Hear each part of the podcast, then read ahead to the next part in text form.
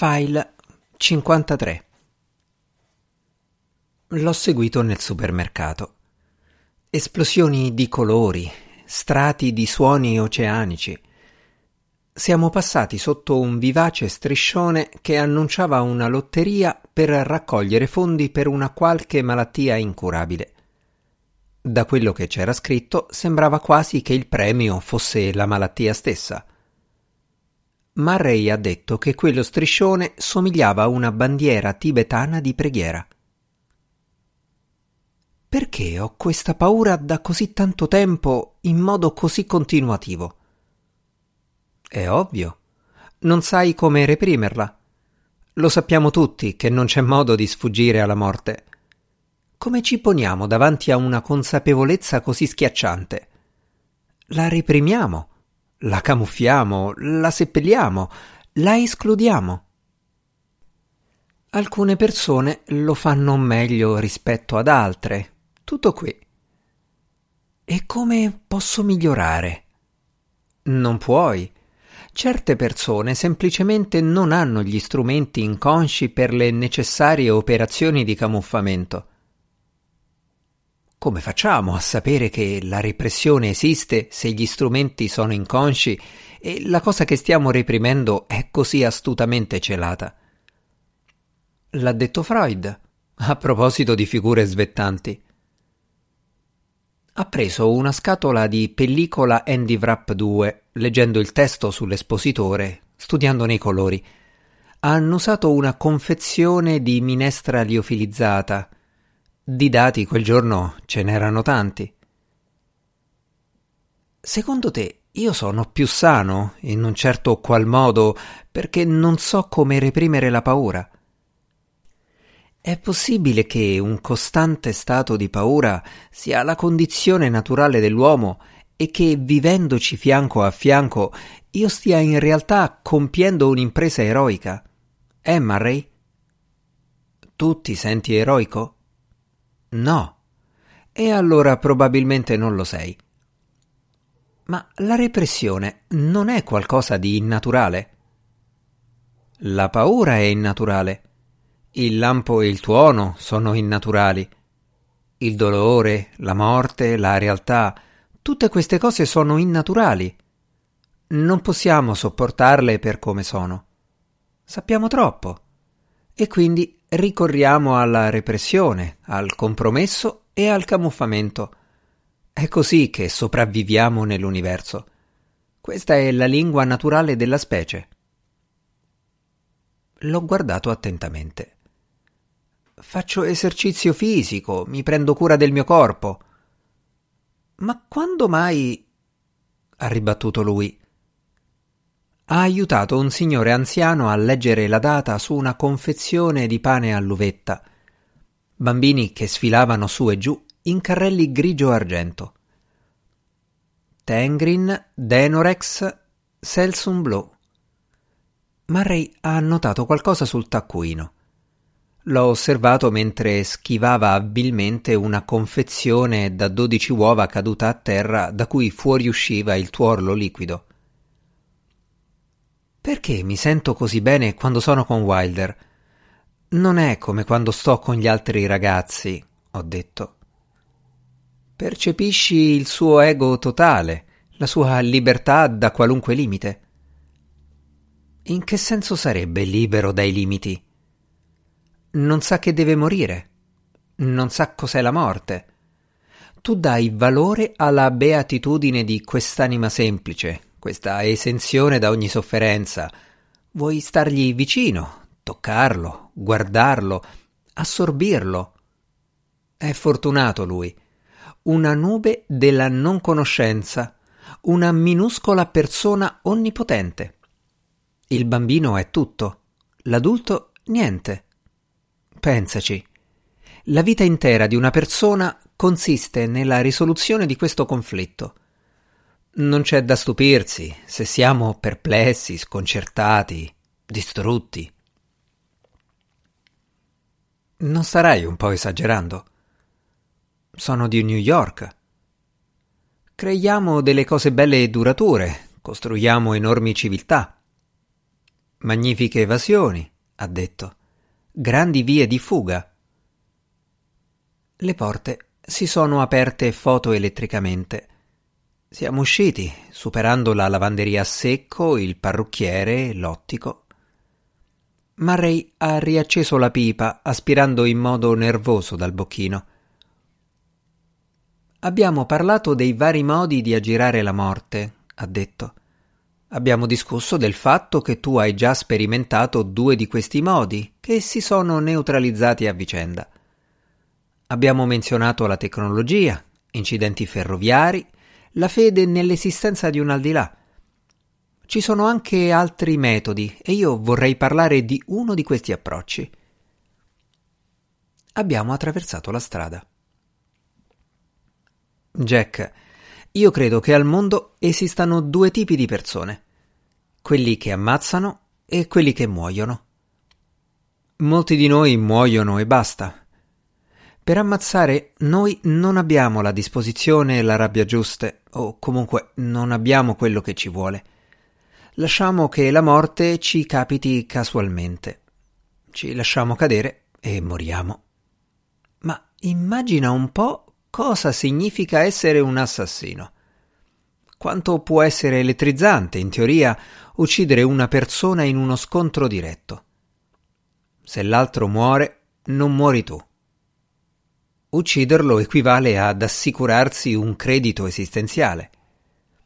Più persone uccidi, maggiore è il credito che accumuli. E questo spiega tutti i massacri, le guerre e le esecuzioni che ci sono. Stai dicendo che per tutto il corso della storia gli uomini hanno cercato di curarsi dalla morte uccidendo gli altri? È ovvio. E questa cosa tu la definisci elettrizzante? Parlo in via teorica. In teoria la violenza è una forma di rinascita. Il morente soccombe in modo passivo. L'assassino continua a vivere. Che meravigliosa equazione! Quando un gruppo di predoni ammassa cadaveri, accumula forza. La potenza si accumula come un favore concesso dagli dei. E io cosa c'entro in tutto questo? Stiamo parlando della teoria. Noi siamo due accademici che fanno una passeggiata, ma immagina il sussulto nelle viscere a vedere il tuo avversario che sanguina nella polvere. Tu sostieni che questo accresca il credito di una persona come se si trattasse di una transazione bancaria. Ti ritrovi faccia a faccia con il nulla, l'oblio totale e permanente. Cesserai di esistere. Di esistere, Jack. Il morente accetta questa cosa e muore. L'assassino, in teoria, cerca di sconfiggere la propria morte uccidendo gli altri comprare tempo, comprare vita, guardare gli altri contorcersi, vedere i rivoli di sangue che scorrono nella polvere. L'ho guardato stupefatto. Tirava beato la pipa, producendo rumori sordi. È un modo per tenere la morte sotto controllo, un modo per ottenere un vantaggio definitivo. Essere l'assassino, una volta tanto e lasciare che a morire sia qualcun altro. Qualcun altro che, teoricamente, va a rimpiazzare te in quel ruolo. Tu non puoi morire se muore lui. Lui muore, tu vivi. Ammira la meravigliosa semplicità di tutto questo. Hai detto che la gente ha fatto così per secoli. E continua a farlo. Lo fa su scala più intima, lo fa con gruppi di persone, folle, moltitudini. Uccidere per vivere. Mi sembra una cosa orribile. Mi è parso che scrollasse le spalle. I massacri non sono mai casuali. Più persone uccidi, più potere ottieni sulla tua stessa morte. Nelle uccisioni più selvagge e indiscriminate opera una segreta precisione. Parlarne non significa voler fare pubblicità all'omicidio. Siamo due accademici in un contesto intellettuale. È nostro dovere esaminare le correnti di pensiero, investigare il significato dei comportamenti umani. Ma pensa a quanto può essere elettrizzante uscire vincitore da uno scontro mortale e guardare quel bastardo in una pozza di sangue. Stai parlando di tramare un omicidio. Ma ogni trama è un omicidio in realtà. Tramare è morire, a prescindere se ce ne rendiamo conto oppure no. Tramare è vivere, ha detto lui. L'ho guardato, gli ho studiato il viso, le mani. La nostra vita comincia nel caos, nel farfugliare indistinto. Più cresciamo nel mondo, più cerchiamo di elaborare un piano che abbia una sua forma. Questo ha una sua dignità. L'intera esistenza è una trama, una macchinazione, un diagramma. È una macchinazione fallita, ma non è questo il punto.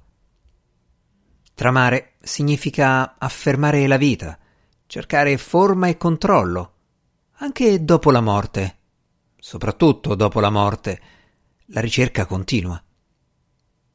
I riti funebri sono un tentativo di completare lo schema in un contesto rituale.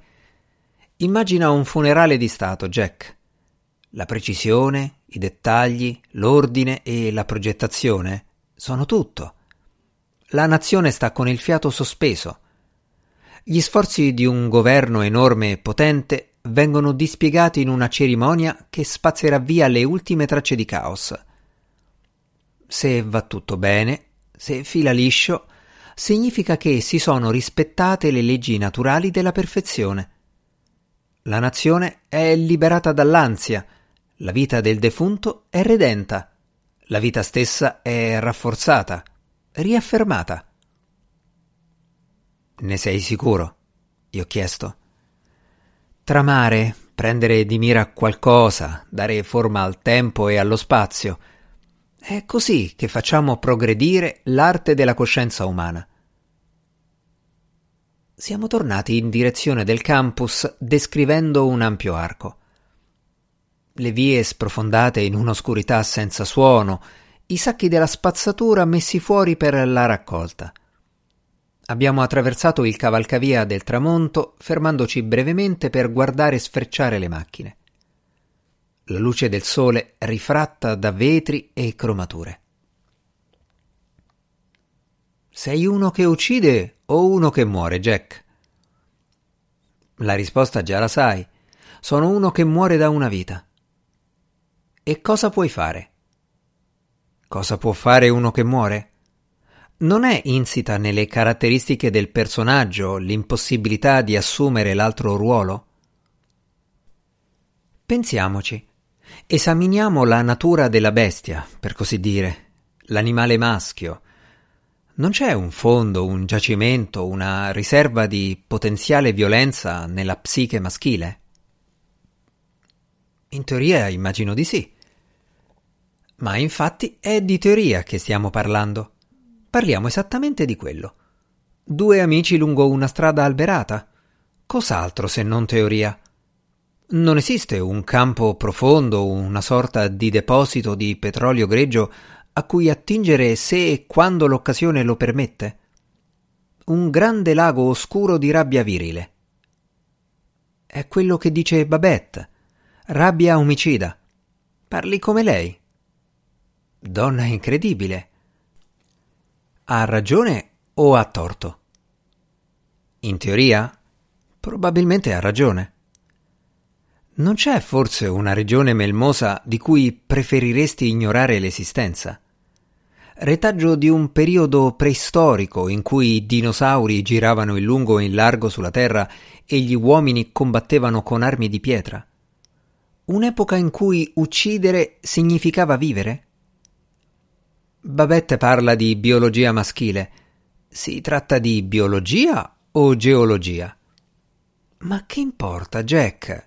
Vogliamo solo sapere se è vero che questa cosa c'è, sepolta anche nell'animo più prudente e modesto. Immagino di sì. Può essere. Dipende. Esiste o non esiste? Esiste, Murray. E con questo? Volevo solo sentirtelo dire, nient'altro. Volevo solo stimolare quella verità che tu già possiedi, la verità che hai sempre conosciuto a un livello molto basilare. Stai dicendo che uno che muore può diventare un killer? Sono un semplice professore ospite. Io elaboro teorie, faccio passeggiate, ammiro gli alberi e le case. Ho i miei studenti, la mia stanza è in affitto, il mio televisore. Colgo una parola qui, un'immagine lì. Ammiro i prati, i portici. Che cosa meravigliosa che è un portico. Come ho fatto a vivere fino a oggi senza un portico su cui mettermi seduto? Speculo, rifletto, prendo appunti in continuazione. Sono qui per pensare, per vedere. E lascia che te lo dica, Jack. Non ti darò tregua. Abbiamo superato la via di casa mia e abbiamo imboccato la salita verso il campus. Chi è il tuo medico? Chakravarti, ho risposto. È bravo? E come faccio a dirlo? Ho una spalla dislocata, una vecchia lesione di natura sessuale. Ho paura di andare da lui. La stampa con i risultati della mia morte l'ho messa nell'ultimo cassetto di un comò. So come ti senti, ma la parte dura deve ancora venire. Tu hai salutato tutti tranne te stesso. Come ci si saluta da soli? È un dilemma esistenziale davvero interessante. Sì, sì, lo è. Siamo passati davanti agli uffici amministrativi. Detesto dover essere io quello che lo dice, Jack, ma c'è una cosa che va detta. Che cosa? Meglio a te che a me. Ho annuito solennemente. Perché va detta questa cosa? Perché gli amici devono essere sinceri fra di loro, fino alla brutalità. Mi sentirei malissimo se non ti avessi detto quello che pensavo, specialmente in un momento simile. Te ne sono grato, Murray. Davvero. E inoltre è parte dell'esperienza universale della morte che uno ci pensi più o meno coscientemente a un certo livello, si è comunque consapevoli che la gente va in giro dicendosi meglio a lui che a me. È naturale. Non puoi biasimarli né volergliene per questo. Tutti tranne mia moglie. Lei vuole morire per prima. Non esserne tanto sicuro, ha detto. Ci siamo stretti la mano davanti alla biblioteca L'ho ringraziato per la sincerità. Alla fine si riduce tutto a questo, ha detto. Una persona passa la vita a dire addio alle altre persone. Ma come si fa a dire addio a se stessi? Ho buttato via filo di ferro per cornici, fermalibri di metallo, sottobicchieri di sughero, targhette di plastica per chiavi, vasetti polverosi di mercurio cromo e di vaselina, Pennelli dalle setole indurite, spazzole da scarpe incrostate, flaconi di bianchetto rinsecchito. Ho buttato via mozziconi di candela, segnaposti plastificati, presine sfilacciate. Mi sono messo poi alla ricerca di stampelle imbottite per abiti, lavagne magnetiche. Ero fuori di me. Avevo sete di vendetta.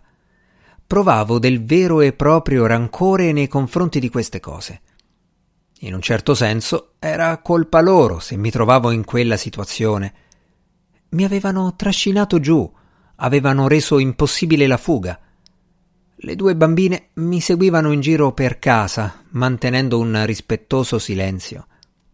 Ho buttato la mia ammaccata borraccia color cachi, i miei ridicoli stivaloni da pesca.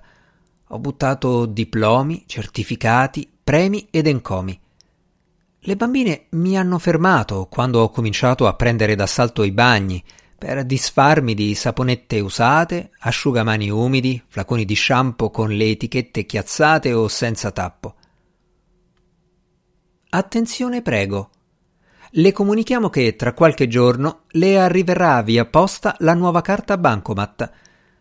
Se è rossa con una striscia d'argento, il suo codice PIN resterà invariato – se è verde con una striscia grigia, dovrà presentarsi nella sua filiale munito della suddetta carta al fine di generare un nuovo codice. I codici basati sulla propria data di nascita sono tra i più popolari. Avvertenza. Non scriva il suo codice da nessuna parte. Non lo porti con sé. NB. Se non digiterà il codice in maniera corretta, non potrà accedere al suo conto. Le consigliamo pertanto di memorizzarlo. Non riveli il codice a nessuno. Soltanto il codice le permetterà di avere accesso al sistema.